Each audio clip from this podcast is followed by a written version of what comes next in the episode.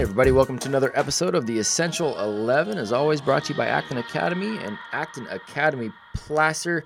Today's guest is one of my brothers in freedom, man, Mr. T.K. Coleman. I've been following this guy's work for a long time. He's the education director over at Praxis, and you've heard me talk about that quite a bit. He is also the director of entrepreneurial education for FEE, and we talk a little bit about that on this episode as well, and the guy's a speaker and Revolution of One podcaster and just all around brilliant human being, man, and a big proponent for freedom and just the human spirit. So I think you're going to enjoy this episode with Mr. T.K. Coleman. So super appreciative of you taking the time. I have been, obviously we're kind of like roundabout connected through this world of liberty and freedom, and whether that's in Praxis, and we've got, obviously our Prax in here, and I've just been following what you're doing for forever. And I love listening to you and listening to your perspective. So it's exciting for me to get to just actually have our first chat, man. Yeah, man, I'm excited too. I think conversations about the areas that we have in common, freedom, entrepreneurship, creativity, are more important now than ever before. I mean, and it's stressful to find time in our calendars with everything that's going on around us to make the conversations work. But if there's ever a time where it's worth stressing out over collaborations like this, I would say the time is now. The time is now. Yeah, I could not have said it any better, man. It really is. And it's cool. It's, it's always interesting. I don't think things are accidental. And, the timing of all these things, just this last week, man, it's been conversations with, I think, do you know Chris Rufer? Are you familiar with Chris Rufer at all, and the Self-Management Institute and Morningstar and all that? Oh, so, yeah, absolutely. Yeah, conversations with him, and a couple things with Isaac, here and there. Had Connor Boyack on the podcast a couple of days ago too, talking with him, and so just a whole lot of like-minded people. And you're right, taking the opportunity now to say, look, man, this is important, and now people are realizing it's important, especially in the education world, man. This is kind of a emperor has no clothes. We've known it for a long time, but this is kind of a proof in the pudding moment. Yeah. For sure, man. It's interesting because sometimes people think that when we're in moments of crisis where we have to fight for our freedom, that this is sort of like a unique moment. Yeah. That, oh, shoot, everything was good. We were free. Right. Now freedom has all of a sudden become this thing that has to be fought for. And it's actually the other way around, man. Yes, sir. Freedom by its very nature always has to be fought for in order to be sustained. There's no way you can set up a society so that freedom becomes the kind of thing that cannot be given away. Right. We are free. We have the power to give away our freedom in exchange for convenience, in exchange for security, in exchange for easy answers. So whenever we find ourselves in times where we don't feel like we're fighting for freedom, that just means we're really comfortable. Yeah. Because freedom is still the kind of thing that has to be fought for. So what we're experiencing right now is just a symptom of an underlying infirmity of authoritarianism that has been pervading this nation and pervading the world for a very long time. And the consequences of it have just escalated to the point where we can't ignore it. And Sometimes that's good for us, even if, there are a lot of other bad things that come along with it, That's absolutely it. And the danger in that, and you said that, man, we got lulled into this comfortability. And then, there's a number of different ways you can take that. We've gotten lulled into the comfortability, in our businesses, in our health, in our relationships, in our education models. I mean, all of those things we've gotten lulled into, and all of those things are now coming to the test. And you're right, going through these kind of trials can be a good thing. We can come out of it on the other side and have some revelation, maybe relight that fire to get that freedom back. But then it's also, what did over that period of time, what did we give away that will now be permanently taken away? And you don't, it's just yeah. Well, there's a personal finance kind of analogy as well. So let's say times are going well, you've got a good job, you're making discretionary income. And because there's no pressure on you in the moment, you don't really save. You just buy up a bunch of trinkets. You don't really think mindfully about how you're using your money. Right. And then something like this hits, right? And you're not very liquid. Yep. You're struggling. Well, did the crisis create the struggle? Or did the poor financial habits create the struggle? And the crisis just made it the sort of thing that you can no longer be lazy with, right? That's and I think that's a very important, distinction to make when we talk about things like this. So just because problems become amplified don't mean that the conditions which amplified the problem brought those problems into existence. You know what I mean? That's exactly it. And it highlights, it really highlights where personal responsibility has been lacking, you know, and so, you know, I mean, obviously in education, we're seeing it here through the Acton Academies and how our students are continuing to really move forward in this because, and it's not just because of the systems that we have in place. I mean, that definitely helps. We're used to utilizing technology, online collaboration, we're used to those things, but it's more their mindset of personal responsibility. It's their mindset of, I'm self-directing. I am directing my own ship, right? And that's why they're continuing to move forward, right? And it's this time when it gets highlighted. And like, I mean, the financial analogy is a great one. And I think that same can be said for, you know, for health overall too. And I definitely don't want to downplay what's happening with people. And I never want to do that. I never want, you know, bad things to come to people like that. But it's definitely highlighting those that haven't taken care of themselves in this too, haven't taken care of their bodies, haven't taken care of the physical, the spiritual, the emotional, the financial, all of that. I mean, giant flashlight right now. Yeah, man. Well, you know, the word personal responsibility has kind of taken a bad rap. I had on Twitter, for instance, the Libertarian Party's Twitter account shared my talk at FECon like 2 years ago called "Make Your Decisions Do," and some guy replied to it. Now the talk is all about living freely at the individual level, right? It's all about permissionless creativity. I said nothing about any political candidates, anything like that. Exactly. And anybody who knows me knows that's not how I choose to use what God has given me. And there's a guy who replied in the comments something like, "This sounds very Republican."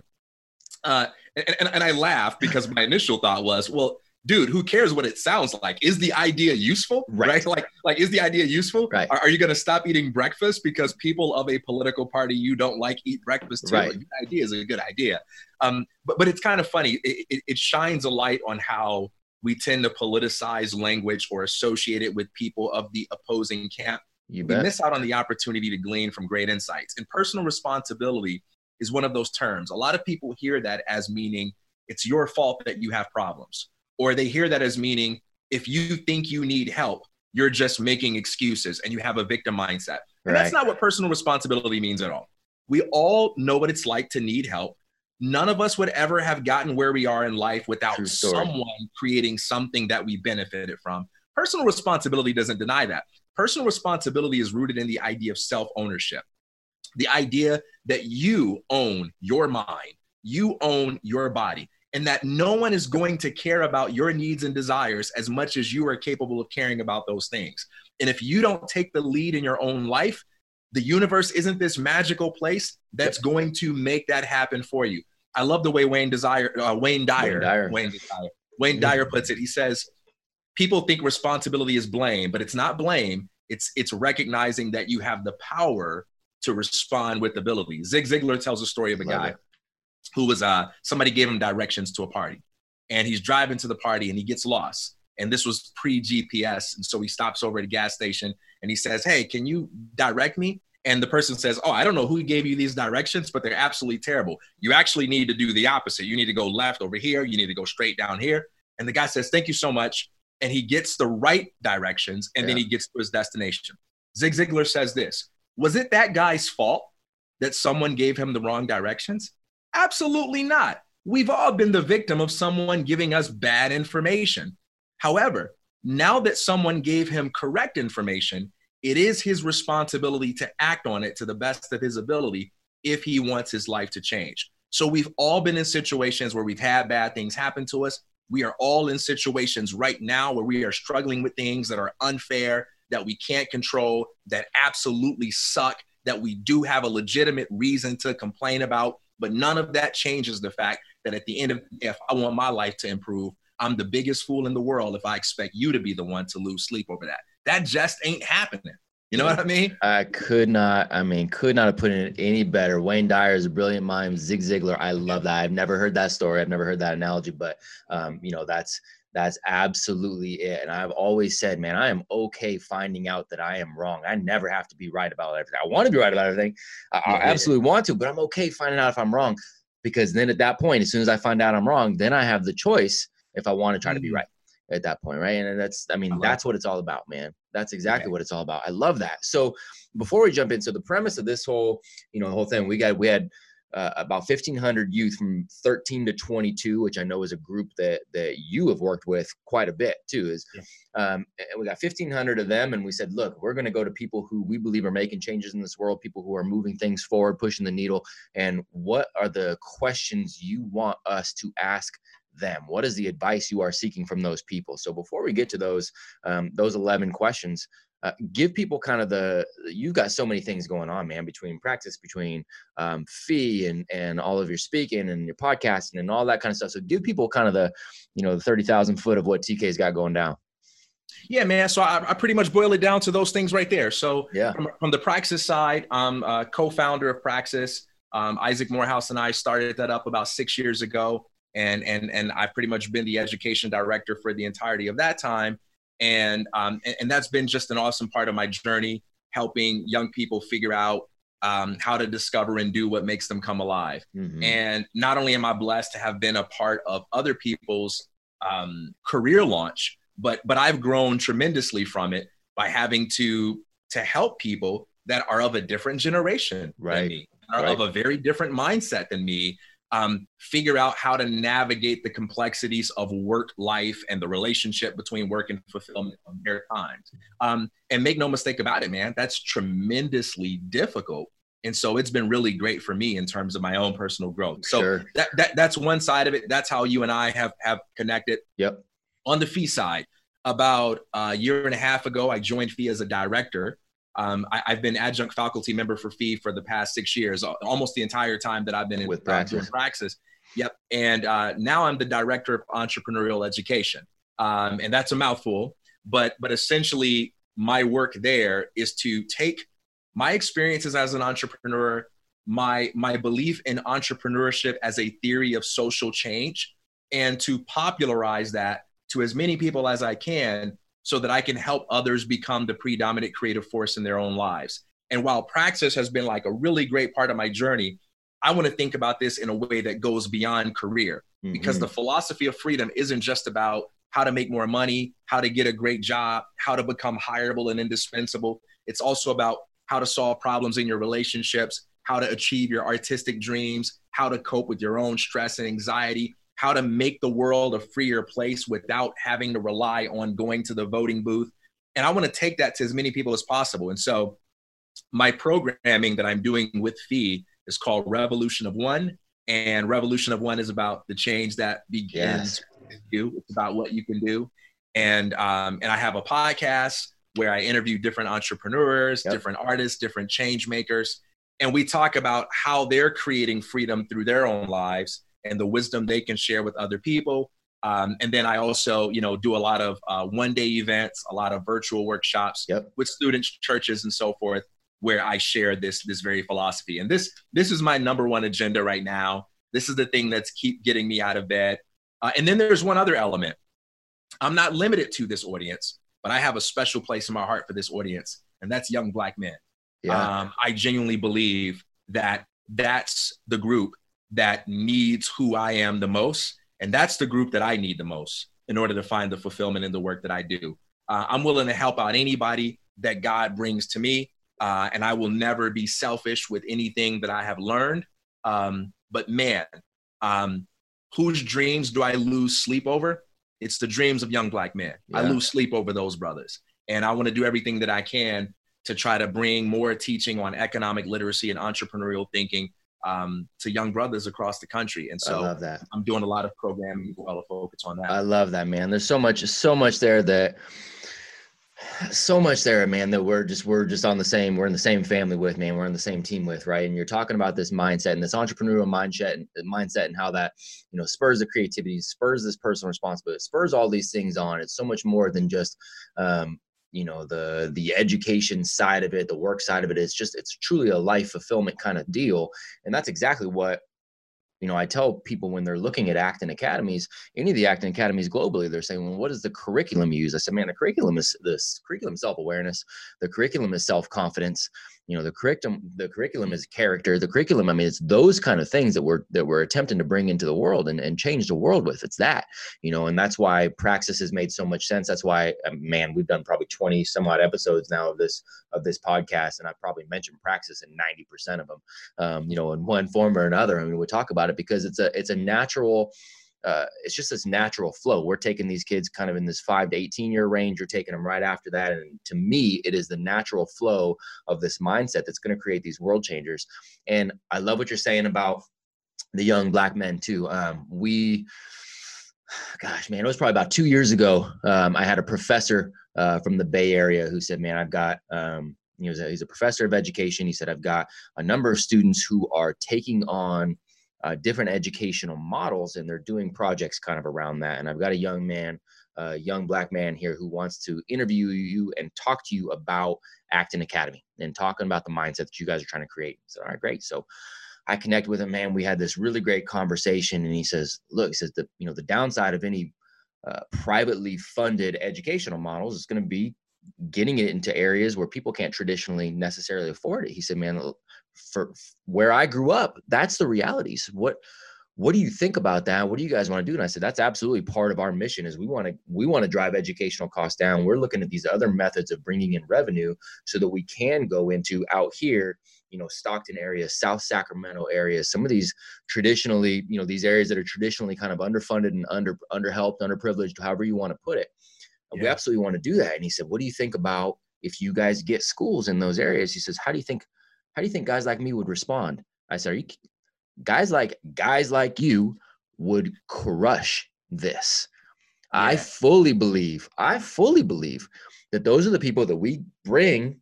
Maybe they've been handed those bad directions, but we come into those communities and we bring those good directions. I fully 130% of my being believe they would absolutely crush this and do so at a greater clip than a lot of these higher income socioeconomic areas that we are in, because they want to drive, they want to go forward, they want to struggle. Some of these other kids go, mom and dad will take care of things, right? I'm always going to be okay. So maybe they don't have the chip on their shoulder to really drive themselves out. I think we go into these communities, man, and these guys are going to crush. They're going to be world changers. Absolutely, man. And you know, young brothers get a bad rap, and sometimes the entrepreneurial spirit of young black folks gets downplayed, right? Yep. We are some of the most creative and artistic and innovative people on this planet, and maybe because we've been given a bad map, or we just haven't even been given a map, right? That we're using that in ways that either makes people uncomfortable or in ways that have been criminalized, and so. The very thing that nature has given us, that God has given us, that we can use to lift ourselves out of poverty and create new patterns of generational wealth, it's working against us. Yes, sir. You know, and one of the things I like about what you're talking about is that it's not just transactional. And this is something that's very important because, you know, I grew up in the church and, you know, the black community, it's not transactional, man. You can't just walk into black churches or rooms full of black folks and be like, yo, let me give you a value proposition. Yo, let me give you some abstract teaching. Let me give you some ideas about how you should be living. You have to establish relationships. Yes, sir. You have to build communities that reinforce the valuable insights that change people's lives. I want to give a shout out. I have a friend by the name of Sean Dove, who is the head of the Campaign for Black Male Achievement. There are fewer people that I see get this idea of relationship better.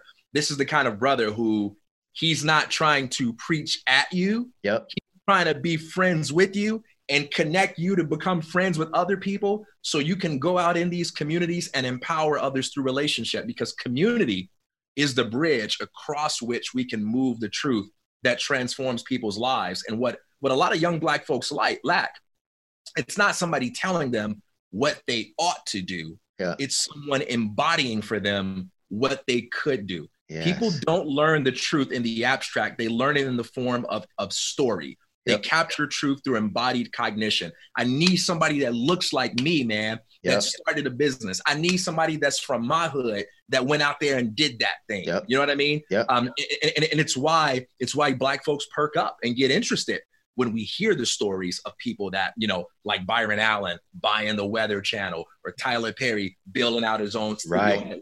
Right. For a lot of us, it's like, oh man, this is possible. A lot of other folks might take that for granted, but for us, it's like, whoa, this is possible. And we need more of that, man. We need, I love that. That's why, and that's one of the, you know, one of the connections is we're looking at Acton as kind of this global network, and how we're going to continue to kind of move forward and continue to impact, you know, everywhere globally. We're looking at some very strategic partnerships, and this whole lockdown on travel, you know, kind of messed some things up, but there are some meetings that are being postponed now, but are going to continue to be in the works. And it's guys like Damon John, you know, and that's somebody that we're looking at connecting with, man. And the same thing, man, he's a testament to that story, you know, and moving that thing forward. I love that. And I love when I first went into education and came out of, you know, I was in higher ed first and was at Stanford for a while, and then went into, you know, public education after that. When I went into, you know, my first few years of teaching were in some rough areas of California. And one of the best things that happened my very first day, man, I just remember my head was like, it was in a blender. I was in a whirlwind of just like, man, what just happened to me? And I remember that administrator taking me aside and said, look, the good thing about this is absolutely going to be a trial by fire. You're going to figure out whether or not you're going to really want to be an educator. You really want to be a connector. You're going to figure it out here, because these kids are going to make you earn it. They're going to make you prove that you actually want to do this. And this is actually a mission of yours that's coming from your heart, because you're going to have to actually create relationships with them before any change is ever going to happen. And this is going to be the test for you. And I loved it.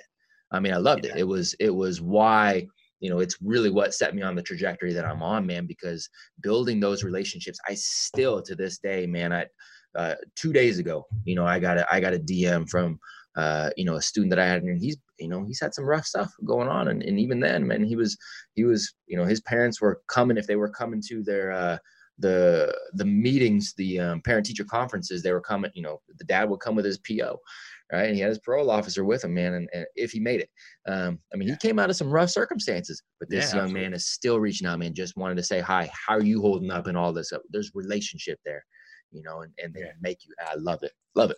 I love that, man. Speaking of relationships, so I think it was John Maxwell who said, people don't care how much you know until they know how much you care. That's it. Now, some people might hear that and react like, oh, man, I don't want to hear that fluff. And my tough love response back to that is, well, hold up for a second. Are you speaking truth just to sound entertaining? Are you speaking truth just to titillate yourself from being someone who sounds intelligent? Yep. Or are you speaking truth because you actually want to impact other people's lives? Yep. Because you actually want other people to receive what you have to say? Because if that's the goal, then you should care about their response. And if someone can show you a method that is more likely to get someone to embrace the truth, why would you not care about that method? Absolutely. So caring about people isn't about being soft. It isn't about being PC. It isn't about being scared of the PC police. It's about being a human being and recognizing that I got to earn the right to preach to somebody. I can't just get in people's face and be like, yo, you need to be like this. You need to be like this. I need to start with you, man. Like, hey, what's your why? That's it. What makes you come alive, or what makes you feel like you're not already alive? Yep. That's exactly it. And when you listen, you earn the right to be listened to. But by the way, you also mentioned Damon John. One of my favorite quotes by him, he says, we're all born entrepreneurs. Family and friends convince us over time that we're not entrepreneurs. Right. But that's a special thing for special people. The entrepreneur is just the person who finds a way to recover that original spirit. Oh, you know, I think one of the greatest lies, and this brings back to my mission and what I really want to bring to young brothers especially, one of the greatest lies is that being entrepreneurial is something separate from being human. Right. And once we separate that, we can say, it's kind of like being a basketball player. Some people can do it. Some people can't. It's okay if you can't. And I think that's a myth. I think that's a lie. I think that's self-defeating. We are all entrepreneurial. Now, that doesn't mean that we're all born to start up a tech company. Right. It doesn't mean we're all born to be billionaires. Right. Because being entrepreneurial is something that you can do as a mom. Being entrepreneurial is something that you can do as the guy that bags groceries, right? Yep. It's about a mindset. It's about a way of thinking, a way of living. And we're all entrepreneurial in different ways. But to be entrepreneurial is to be human. And once we recover that truth, man, we unleash so much potential. And a lot of these problems, that we worry about during times like this are problems that we can bring so much innovation to. The scariest thing is not the coronavirus. The scariest thing is not the crazy wacko proposals that some politicians are advancing just to try to save face or make themselves look good. The scariest thing is the number of people out there who genuinely don't take seriously the idea that they have the permission and the power to be the predominant creative force in their lives. Yep. We ought to be frightened by that. Don't be frightened by the guy who disagrees with you about free speech right now. Don't be frightened about the guy who disagrees with you about gun control right now. Be frightened by the guy who doesn't even believe that he has the power to make a difference, because all other beliefs are going to flow downstream from that. The moment you accept the idea that you are some weak little lackey who can't have a causal effect on your world, well, then I fully expect all of your other beliefs to be dangerous and self-defeating. But let's deal with that foundational one first. Yep.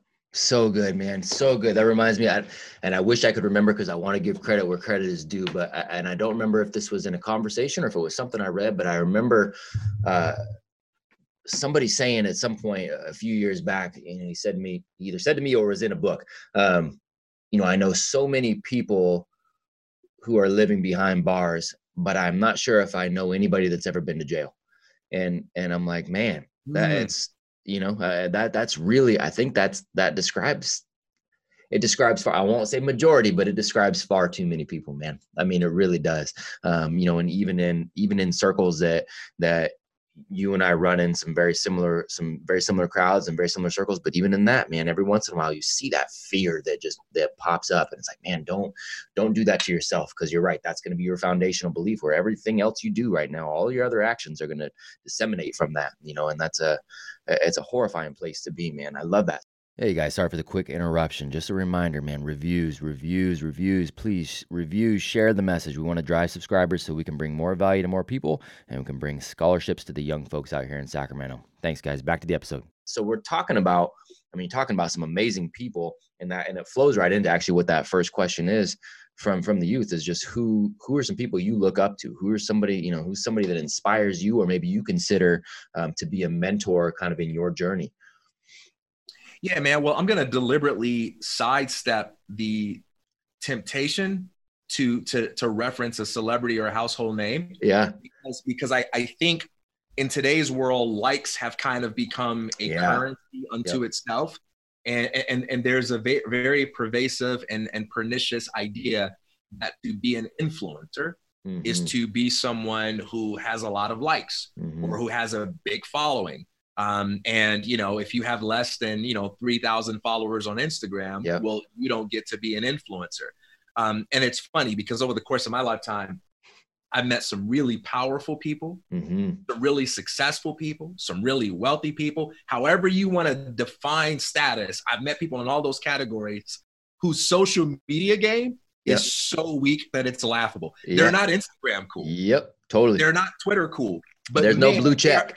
They are pulling strings like mad, right? Yep. They are making decisions that's going to affect you and everybody you know about. That's exactly, but they're not right. Social media, right? So my greatest heroes are not necessarily the people that are most popular, but who are some people that influence me, man? I got to start with my pop. I got to start with my dad. Yeah. So my father's a pastor, been a pastor for over 40 years. His church is on the west side, inner city Chicago, Illinois. And he's still going. Yeah. All right. So TK is a PK. Yeah, I'm a PK, man. I'm proud PK. You know? And one of the things I've seen by my father over the years is that faith is truly a way of life, not just a doctrinal position.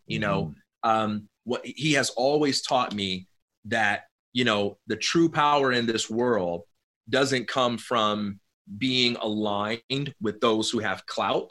The true power comes from being aligned with the divinely inspired vision for why you are here on this earth.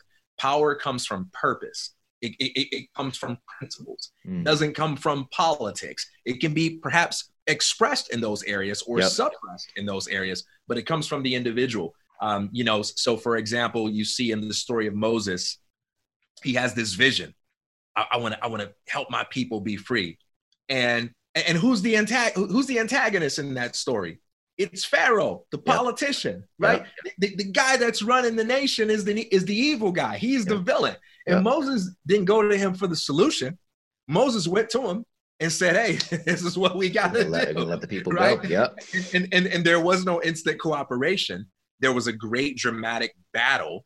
But who wins? Was it the power of prophecy and faith? Was it the power of politics and coercion? We know how that story ends. And one of the things that my father has not only taught my brothers and I, but I've seen him embody it, man. I've seen him live it out.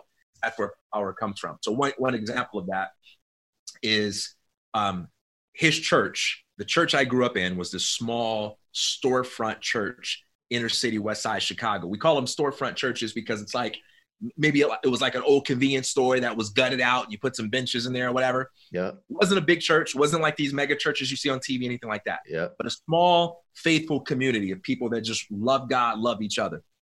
And my father had a vision and said, we're going to build a large church and we're going to expand and grow. And we're going to do it without borrowing a dime from banks.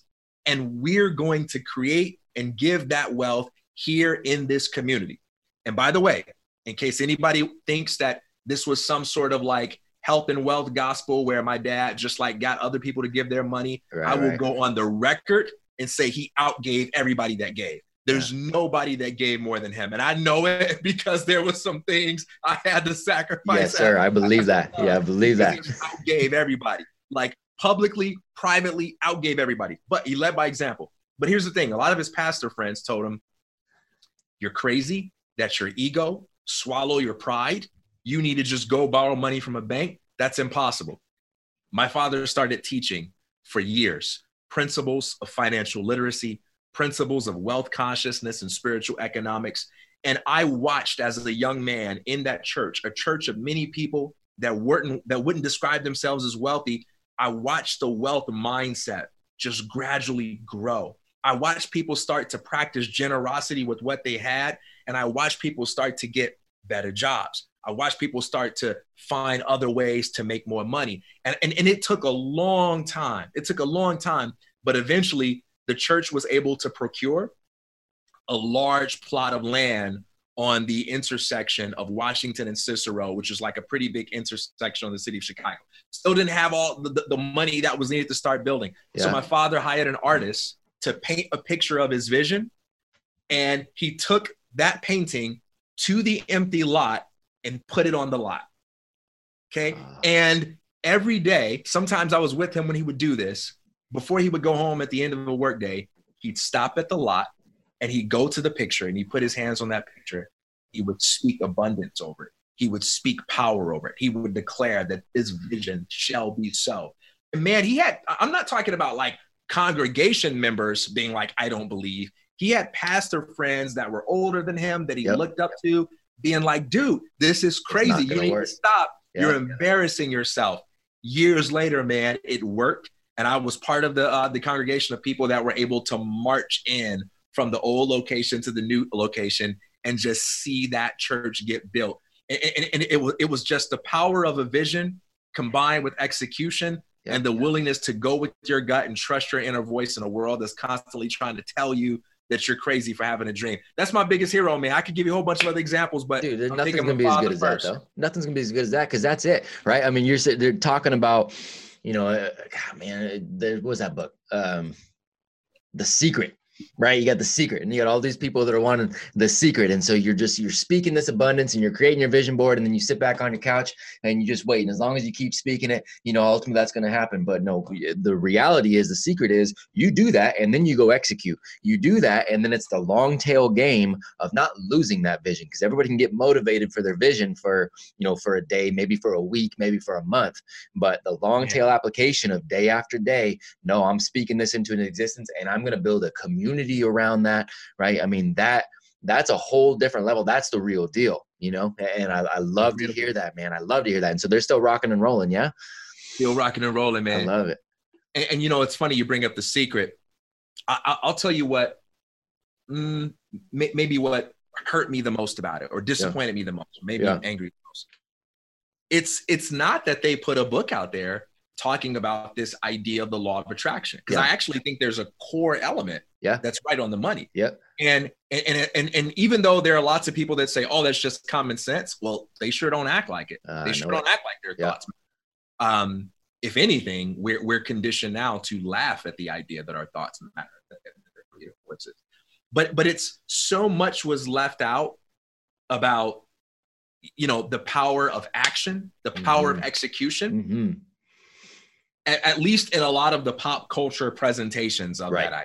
So much was left out that you had a lot of people out there thinking, okay, so I can just close my eyes and visualize a diamond necklace around my neck. Then I'm going to get a check in the mail.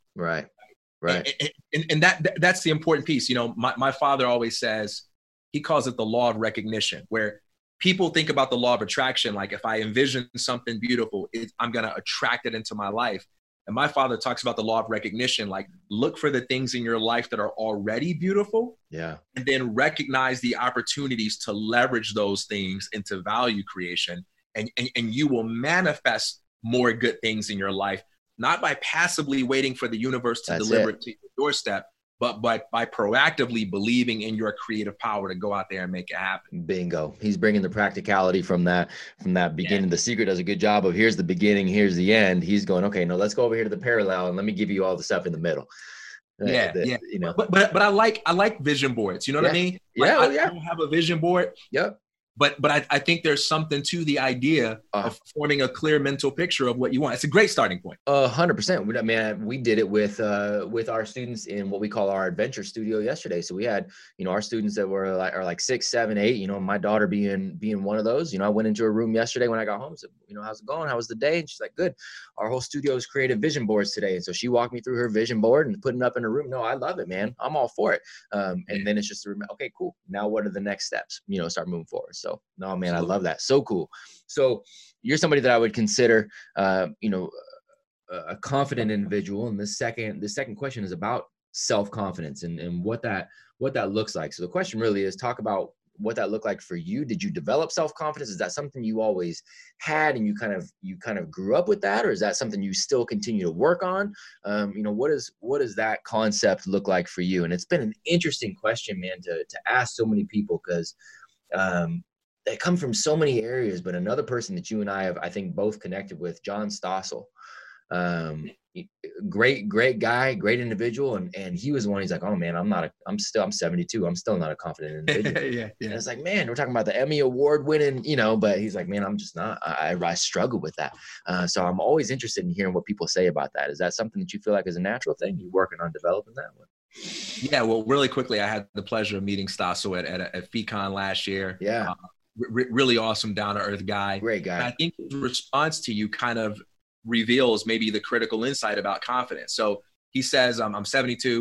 It doesn't look it at all. He said, I'm 72, and like I still like sometimes don't feel confident. But the reason why that's surprising is because he shows up every day and puts himself out there and tries to make something good happen in the world using his gifts and talents and skills in spite of that. And to me, that's what confidence is all about.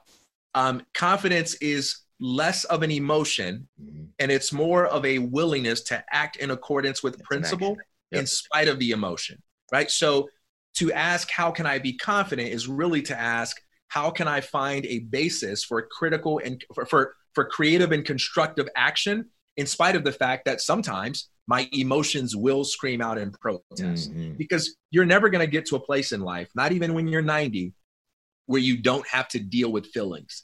Right. Feelings are kind of like the season. Right. You can have a string of amazing sunny days, but sometimes you're going to get that rainy day, man. And it's not because you're being negative. It's not because, you know, you did something wrong. Like, we have to stop treating our unwanted emotional experiences as if they are some kind of sin that we need to ask God forgiveness for. And we just have to accept as a fundamental fact of life, you're going to have days where you wake up and you just kind of feel kind of sad for inexplicable reasons. You know, you just kind of feel like not motivated. It's part of the human experience.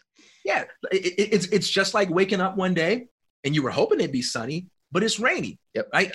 And you have to adjust your plans. You get to do different things on those kinds of days, and you make the most of it. It's the same thing with confidence. I would say my advice would be, don't so much search for confidence as a feeling state, but search for it as a pattern of action that you have learned to cultivate.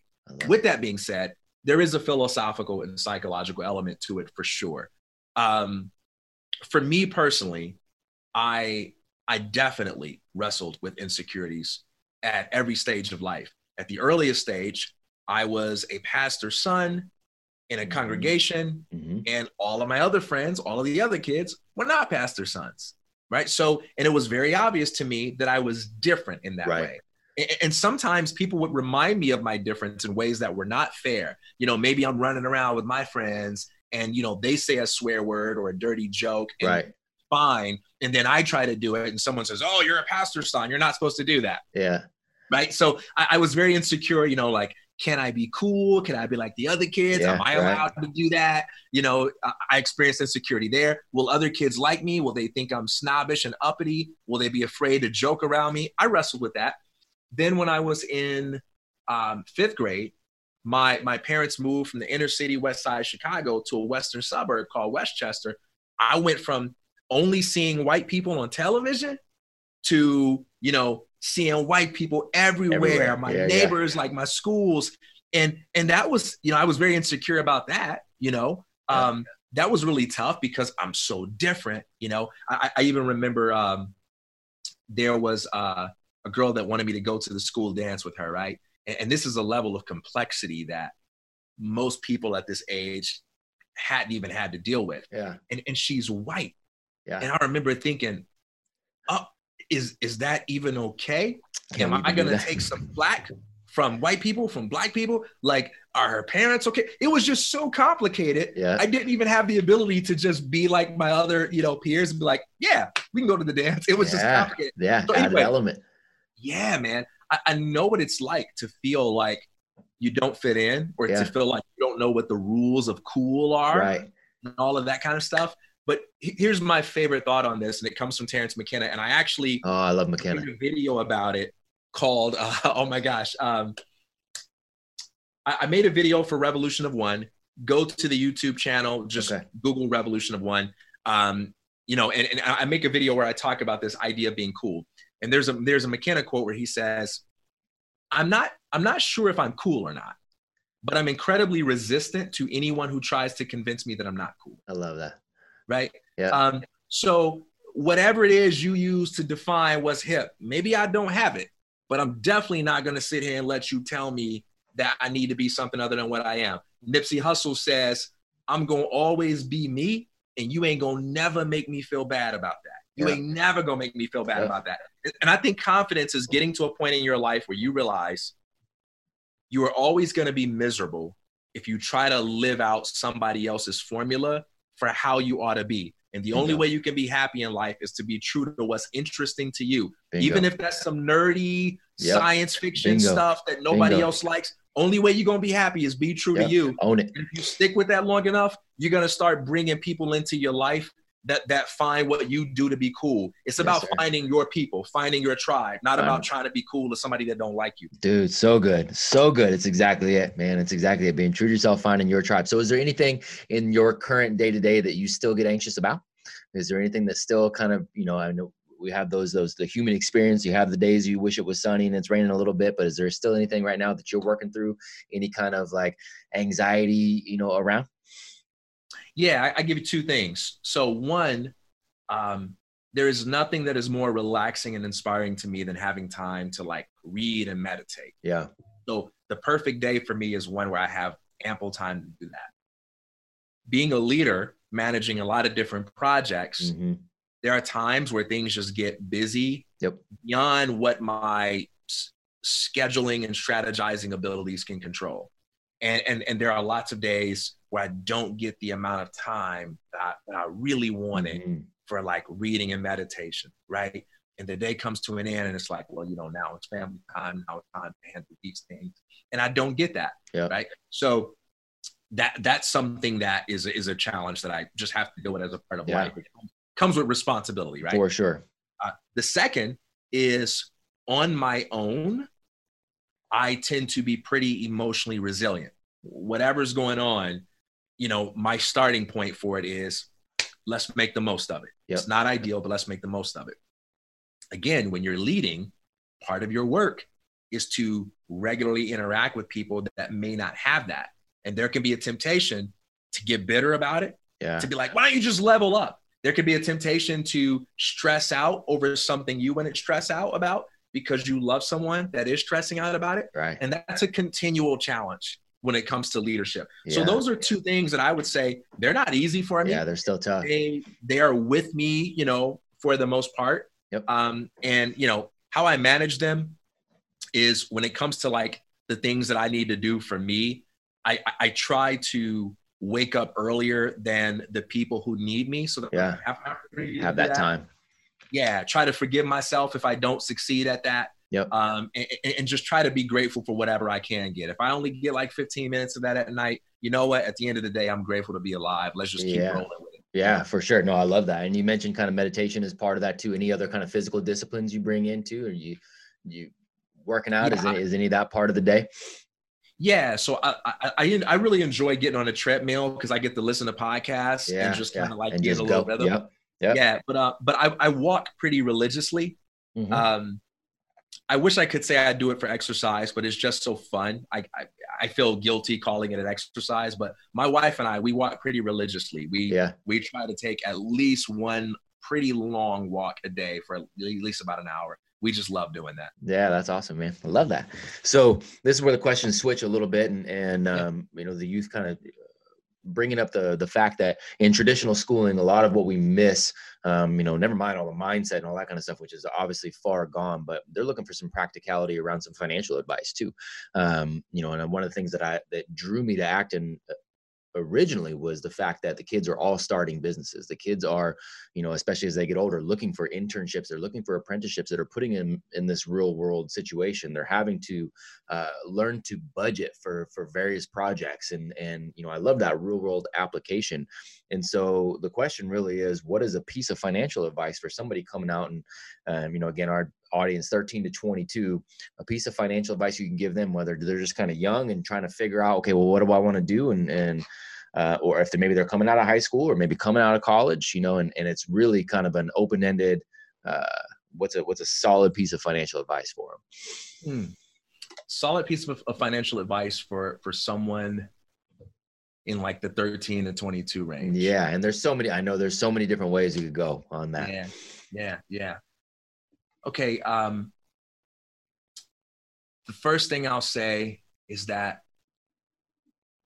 you don't save your way to financial freedom. You create your way to financial freedom. And you create your way by becoming skillful at studying other human beings and the problems they have, and trying to come up with innovative, unique, competitive solutions to those problems. Yeah. Right.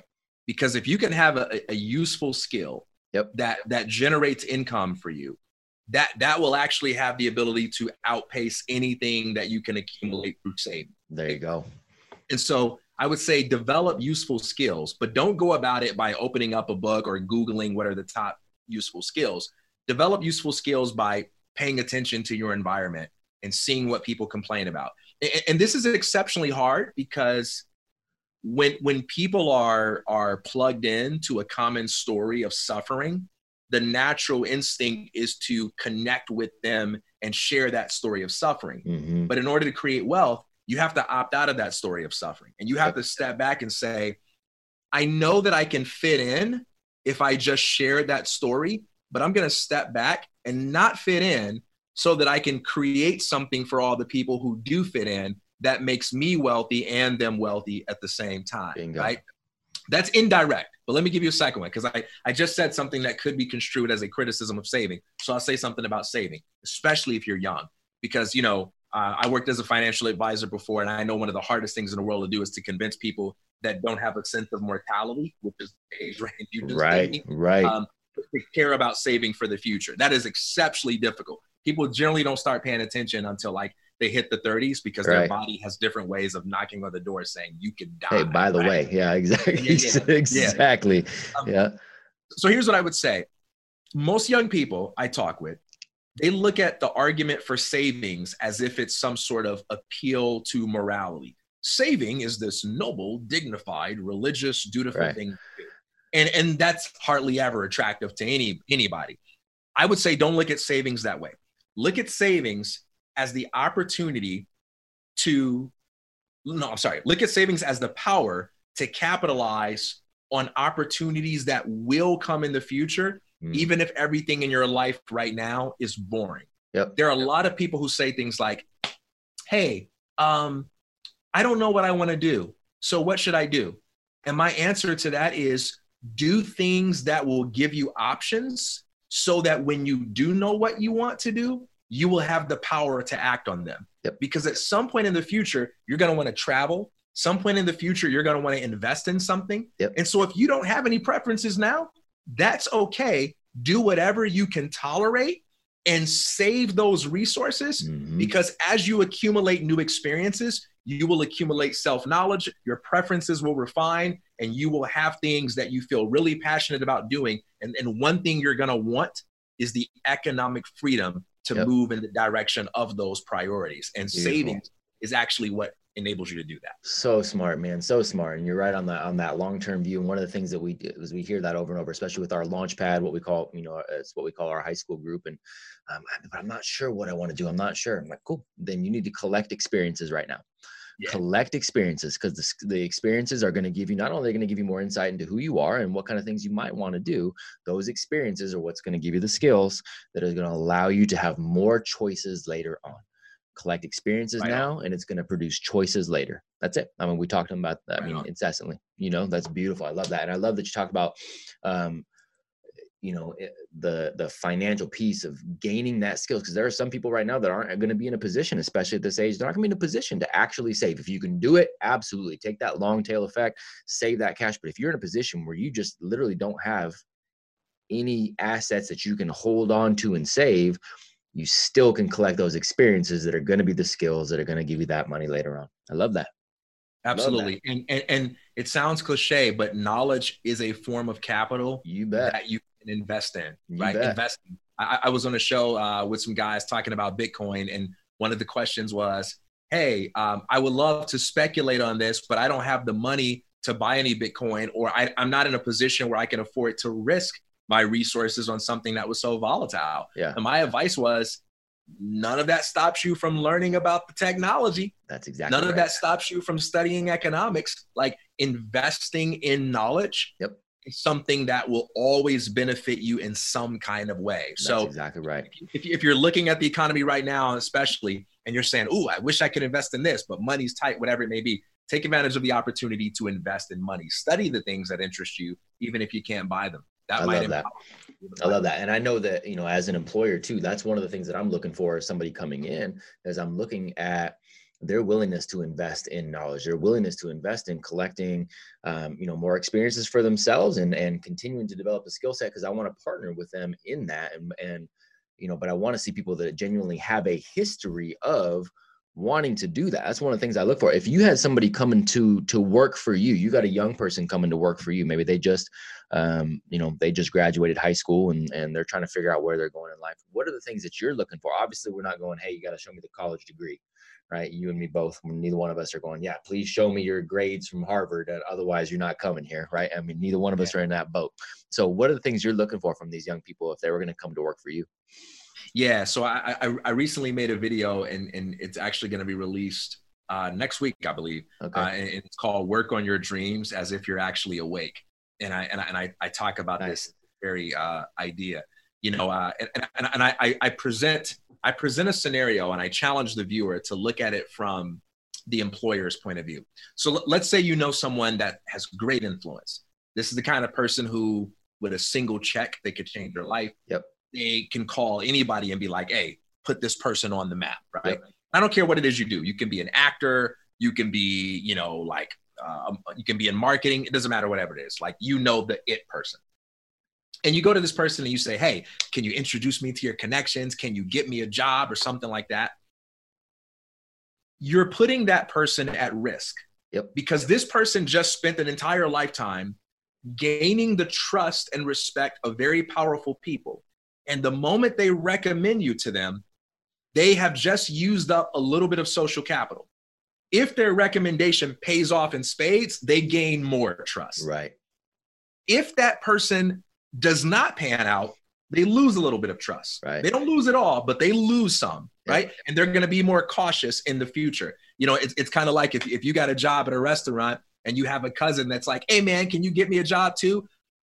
That is not without risk for you. Yep. Right. You're taking a big risk. You're not just in this position where you're free to make the recommendation without any consequence. If you make the recommendation and your cousin comes in late, they're not just going to fire him, but they're going to come back to you and be like, yo, Matt, what's up with that? Yeah, exactly. Cousin, man, right? Exactly.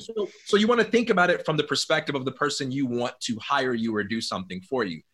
And so what do you need to give that person in order to reduce the risk they feel in recommending you or hiring you? You need to show your work. You need to provide proof of work. You need to provide a costly signal. You need to show them something that is difficult for others to duplicate, that indicates you have the ability to show up, get things done, and exercise follow through, right? You need to show some kind of evidence for that, because showing a credential, I'm not here to just like crap on credentials, but showing a credential doesn't say anything to me about what it's like to work with you. Right. What are you like when you're stressed out? Are you the kind of person that my team wants to be around? Are you the kind of person who gets really toxic and becomes a source of distraction? How are you when you have to respond to a deadline? Sure, you're creative. Mm-hmm. Sure, you love to follow your passion, but how good are you when you need to deliver in 48 hours, when you need to create on demand? So anything you can show to other people that indicates that you have the ability to create on demand, that indicates that you have the ability to boost team morale and be pleasant to work with and be a team player, all of those things can be helpful. And so I think evidence of projects created. Yes. Have a blog where you document your projects and learn out loud. Have a YouTube channel or a podcast where you are documenting the things that you're studying and learning and signaling to people the kind of person that you are. Because you can sit home and read a bunch of books all day in secret, and you can feel smart, and you can tell somebody, I promise that I'm really smart. I know all these things, but like, let the world see what you're like when you show up every week and talk about the things that you're learning, because that's gonna signal far more to a potential employer than just, you know, how good you feel about what you know. One of the things that I'm incessantly going back to with our parents over and over and over. And it's not because they don't believe it, because I believe they do. It's just so counterculture, but it's so much truth, is the fact that over these last 5-6 years, I've gotten to work with close to 300 companies in you know, either a consultative or a keynote kind of fashion. And one of the things that I hear over and over and over and over from your CEOs, from the presidents, from the HR managers, from anybody that's in a position to hire and bring somebody else in, is that we no longer care to see. We might still put the degree as far as a filtering mechanism for people that are just handing in resumes, right? And just an automatic thing, just to kind of reduce the number of pieces of paper we've got to look at. But if you can show us exactly what you just said, show us who you are as an individual, show us evidence of things that you have actually done, show us the skills that you have because you've actually produced something, we will hire that person 10 times out of 10. Not only do we get a better idea, obviously, of who they are and if they're going to play nice with the other boys and girls while they're here and then come in and immediately provide value, not only do we get a sense of that, but it also eliminates a pain point for us because we don't any longer have to take the time to sift through and figure out these arbitrary metrics where we're just going, do they have a degree? Let's use that as a filtering system. You know, do I like their font? Let's use that as a filter, right? It just takes out these arbitrary metrics and it creates an environment where we actually have an idea of who we're bringing on. And I hear it from it. And it's not just, these aren't rinky dink organizations. These are, you know, these are government institutions. These are the Amazons, the Netflix, the Microsofts, the Googles, the American Eagles. These organizations that are saying these things, man. Yeah, you know, it's interesting. So there's a parallel between that and you know, the evolution of monetary policy in our own country. Mm-hmm. So, you know, what makes money valuable is scarcity right. And an underlying substance, right? It's backed by something, it's backed by gold, and there's only so much of it, mm-hmm. right? But then what happens when you remove that underlying substance and say, okay, we no longer have a gold standard. It's not backed by anything. Mm-hmm. And then you just like start printing more of it. Yep. Well, what does inflation do? Yep. Inflation brings down the value of each individual dollar. So the more dollars that we print, that we keep printing and putting out there, the less valuable the dollar becomes for the people who hold it. And in a similar way, when it comes to credentials, we exist in a state of degree and credential inflation. It is getting easier and easier and easier for more people to obtain credentials from various kinds of places, in a very cost efficient way. And so what's happening is the value of these credentials are becoming a less costly signal. And when it comes to money, what do you do in a scenario of hyperinflation? You try to remove some of your value mm-hmm. out of the thing that's dropping, and you try to find something more substantial, like I'm going to store my value in gold or something like that. Right. Well, I think what we're talking about, showing your work, creating a portfolio, it's like storing your career value in gold or in something of substance. You're saying the degrees are inflating and these are becoming less valuable. There are still people that care about it, but I'm able to do trend analysis and I see where this game is going. So I'm going to take my value out of that and I'm going to store it in the gold of a body of work, because this is something that you can't inflate. Yep. You can't inflate the actual ability to produce. That's not going away. Oh, I love that. It bleeds right into what is essentially my favorite question on the entire list. So, and I always give, I try to give people an example, because I think this is maybe the most difficult question. For some people, it's top of mind, but for a lot of people, they have to think about this a little bit. So it's a piece of common knowledge. Yeah. What is a piece of common knowledge? Everybody knows this is right. Everybody knows this is true. But TK goes, yeah, man, I completely disagree. And I often, when I'm trying to help people kind of work through this, I tell them, college is one thing. And again, I've got graduate degrees and I worked in higher ed. I take it from that. Everybody knows you've got to go to college to be successful and you got to go to college to make things happen. And I think for, 90, 95% of our youth, it's actually a bad move. I don't think they should go at all. And so that's kind of that would be my first top of mind answer around a piece of common knowledge that I just completely disagree with. What about for you? Yeah. So I share that. Yeah. I share that with you. So I'm going to try to pick something different. I know. I mean, it's kind of stinks because I know you're right there in the midst of the day-to-day talking about that too. So I imagine that would still be top of mind, and that's okay if that's number one. No, I'll pick something else. So what's something that common knowledge, man. Everybody knows this is true, but you go, yeah, you know what, man, but everybody knows it, but I disagree. I think I'll link it back to what I said earlier, which is the idea that everybody can't be an artist or an entrepreneur. I like that. Yeah. Yep. I think it's still. Yeah. I think there's a rising tide of people who believe that, we need more entrepreneurial education and we need to support the people that actually are entrepreneurial and artistic. But there's still a pervasive myth that there is such a thing as an uncreative human being. Yeah, yeah. And we all know someone that we mistakenly believe to be good evidence of this myth. Oh, you should meet my uncle. Uh-huh. He wears glasses and his tie all the way up, and he wears clip-on ties, and he's an accountant, and he's a very boring man. Surely, it's true that there is such a thing. I think people, take that for granted.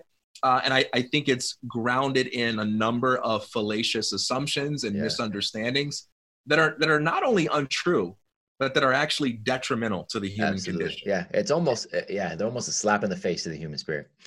Yeah, for sure, sure. Yeah. Yes. So I believe that every single one of us, including that person in your family who is the last person you think of as being innovative, I think every single one of us is capable of making radical, not necessarily popular or millionaire making, but radical. They're capable of making radical differences in their local environment you know, through the power of the imagination combined with execution. Yeah. I love that. I think that's really good. Really good. So question number 9 really comes from kind of the thought process of a lot of young people. And we've heard it, you know, I've heard it here at Acton too. And it is kind of the belief that once people hit a certain plateau, they hit a certain, or I shouldn't say plateau, but a certain level of success, that's when they've got it all figured out. And we've had some amazing entrepreneurs that have come in, been on campus, have spoken some, you know, spoken life into our Launchpad students especially, and they walk away and our Launchpadders are fired up and like, man, that guy, dude, he's got it all figured out. He's got it all figured out. And so we started kind of bringing in this concept of like, no, man, he doesn't, he's got that figured out and he's doing really well there and he's continuing to figure it out, but there's still a lot of things that he's bad at. And I'll be the first one to admit I'm horrible at 99% of things on this planet. I'm very good at like 2 or 3 things. So I stay right there in my lane. Right now, you're obviously a very intelligent human being. You're very, you know, successful by specific measures, but what is something where you go, man, I just suck at this? I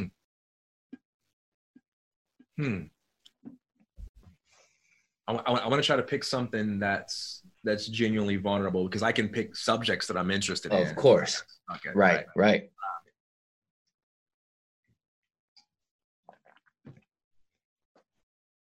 I think prioritizing family time in a way that sends a strong signal to my family. I see you, I hear you, I love you, I care about you, and I want to be I want to be close to you. And let me tell you why that's a struggle for me. I'm super purpose driven. From so like the whole stay inside aspect of this quarantine. Heaven for me. You're like, I'm good. Like built-in excuse to turn down every invitation to go to somebody's whatever. Right. I if there's anything I can't imagine in life, it's ever being bored or lonely. It's just something that I don't deal with. I can't imagine that. And I don't say that unsympathetically towards people who do. Sure. But as long as I can remember as a kid, my sense of life has always been purpose driven. And my understanding of that has sometimes been misinformed or very naive or whatever it may be. But my starting point for everything I do is like, man, I am born to create something. There's a mission. And so if you give me a choice, all things being equal, I'm never going to choose as my first thing going to the movies with my friends or hooking up with a buddy for coffee. You know, I'm never going to choose that first. I'm always going to choose like some project to work on. And that can be very useful as a way of getting things done. But there are people, and I have to appreciate this, there are people who that's not the starting point. The starting point is, hey, can we hang out and have a conversation? And it actually takes conscious effort for me to remember that matters, to remember that's important, and also to not resent the fact that's something that I need to do in order to have a healthy life and in order to make the people that I love feel seen and heard. Like that's not easy. That's not hard. And I have to practice being good at that. And I have to practice being okay with that. That's a daily thing. I don't know if I'm ever going to be an expert at that. Ask me that in 20 years, we'll see where I'm at. See where you're at. No, I think that's cool. And it's not exactly the same thing, but it's kind of a tangent and pretty, I mean, there's a parallel, maybe similarity. I was on a podcast yesterday and we were talking about kind of this schooling from home and all this kind of stuff. And just like, well, what about screens? What about technology? What do you guys do in your house? What do you do with your kids? And I mentioned at some point, kind of how we call like screen time that's not for work, for research, whatever, we call it kind of escapism in our house, and how I'm just not a big proponent of escapism for myself, for taking that time away. I'm like you, I cannot possibly be bored or lonely. Can't possibly. I always have so many things to do, and my mission is just like I can't possibly. So, you know, I said, but I try to still schedule in a little bit of mind escapism at some point, you know, but I'll get maybe 10, 15 minutes a day, but I don't necessarily need it, but I understand that other people do need that. And she's like, so anything that's not based on your mission, you consider it escapism? I'm like, geez, man, I guess I do. And I've realized that I kind of struggle with thinking people should have less just because I don't want it.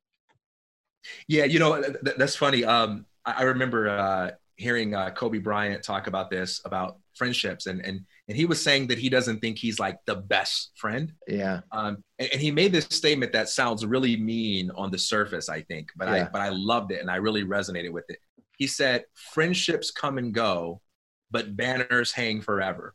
Mm. And what he was saying is, he was saying like, most of my friends aren't people who really get a lot of fulfillment from hanging out all the time.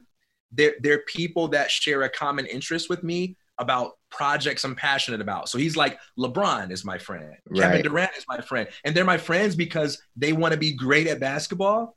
And that's what they love to do. And we don't like get together to like do stuff. You know, occasionally we'll call each other and be like, how did you do that move? Or like, yeah.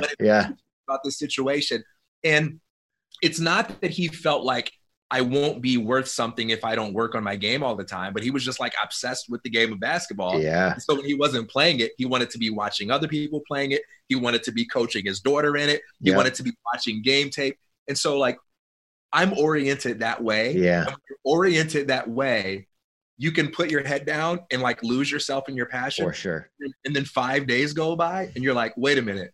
I have parents. I have brothers. Yes. I have friends. Yes. I have a spouse. Yeah, I should probably let them know that I'm still alive and I love them. And when you do it, they're like, we were hoping you do that. We appreciate it. Like, I'm sorry. I'm just wired in this crazy way. You know? Man. Yeah, absolutely. The things my children have said to me at some point where it's just like, Dad, oh man, I'm so glad you're back. You know, and I'm like, wait, I've been here. They're like, oh no, I'm glad you're back.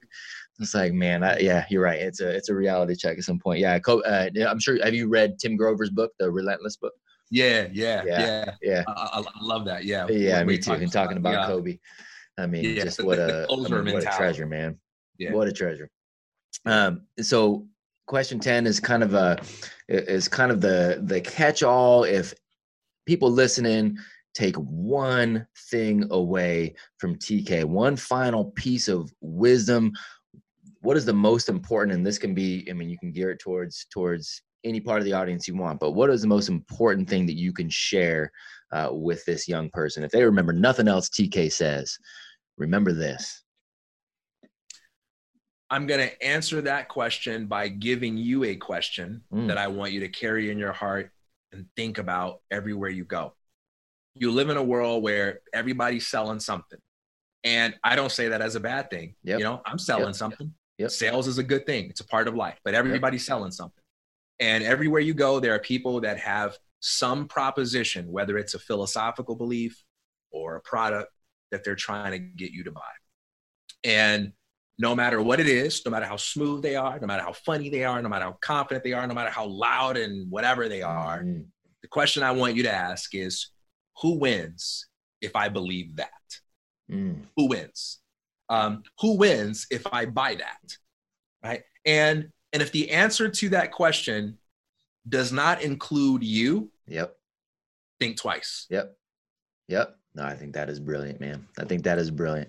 But gosh, yeah, no, I love that. I'm gonna write that down for myself. I got a wall of quotes too. Looks like a lot of times that I'm connecting them. Looks like I'm trying to solve a murder scene. I'm gonna add that. I'm gonna add that to the wall too. So anybody else's final questions? Anybody else young people should be looking at, following? Anybody? And I always kind of word it this way. Anybody else you'd like to see on this podcast, because they're gonna give some good advice to the youth as well. Yeah, man. Wow. Yeah, there are a lot. So I would recommend Richard Taylor. Okay. I'll make sure I send you his Instagram. Awesome. So Richard Taylor, I love this guy. He talks a lot about mental health. Yeah. And I think for a time such as this, he'd be a great person to hear from. But like, you know, at any time, he'd be a great person to hear from. His personal story of how he transformed his own life physically and mentally. He's got a lot of really great things to say about like physical fitness and the relationship between that and mental fitness. Gotcha. Richard Taylor's one guy I suggest. I'd also recommend Patrice Washington. Patrice, she's a young sister who talks a lot about personal finance and financial freedom and what it means to create wealth. And what I love about her is as she puts it, she's not here to just tell you to clip coupons and save a few dollars on your broccoli expense. Yeah. She's here to talk about how wealth begins with purpose. So yeah, those would be two people that I those that are I great, man. Yeah. Those are great. So where do people go to hear more from you and find out more about you and what you've got going on? Yeah, so follow me on Instagram, official T.K. Coleman. Mm-hmm. Follow the Rev One channel on mm-hmm. Instagram, which is just Rev One. Or if you just want one thing to remember that you can go find all my links, go to feed.org/Rev One and you'll find everything there. Find on my everything social right there. Channels, YouTube channel, everything. Beautiful. Yeah, but follow me on Instagram, subscribe to the YouTube channel, and stay in touch with me. I'm pretty active on social media, so just reach out to me directly if you got any questions. Yeah, and you are one of the few. I don't get on social media a ton to just kind of scroll through and look. But if I do, if I ever see, you're one of the few that make me stop, man. So it's definitely a pleasure, man. And I appreciate just being on the same team as you and you know, being in this similar mission, man. And so you taking the time today too is it's selfishly is a pleasure for me as well as the audience. So thank you, man. I very much appreciate it. Hey, man, I appreciate the work that you're doing, all the positivity and critical thinking that you're spreading during these times, brother. You the man. Yes, sir. Back at you, my friend.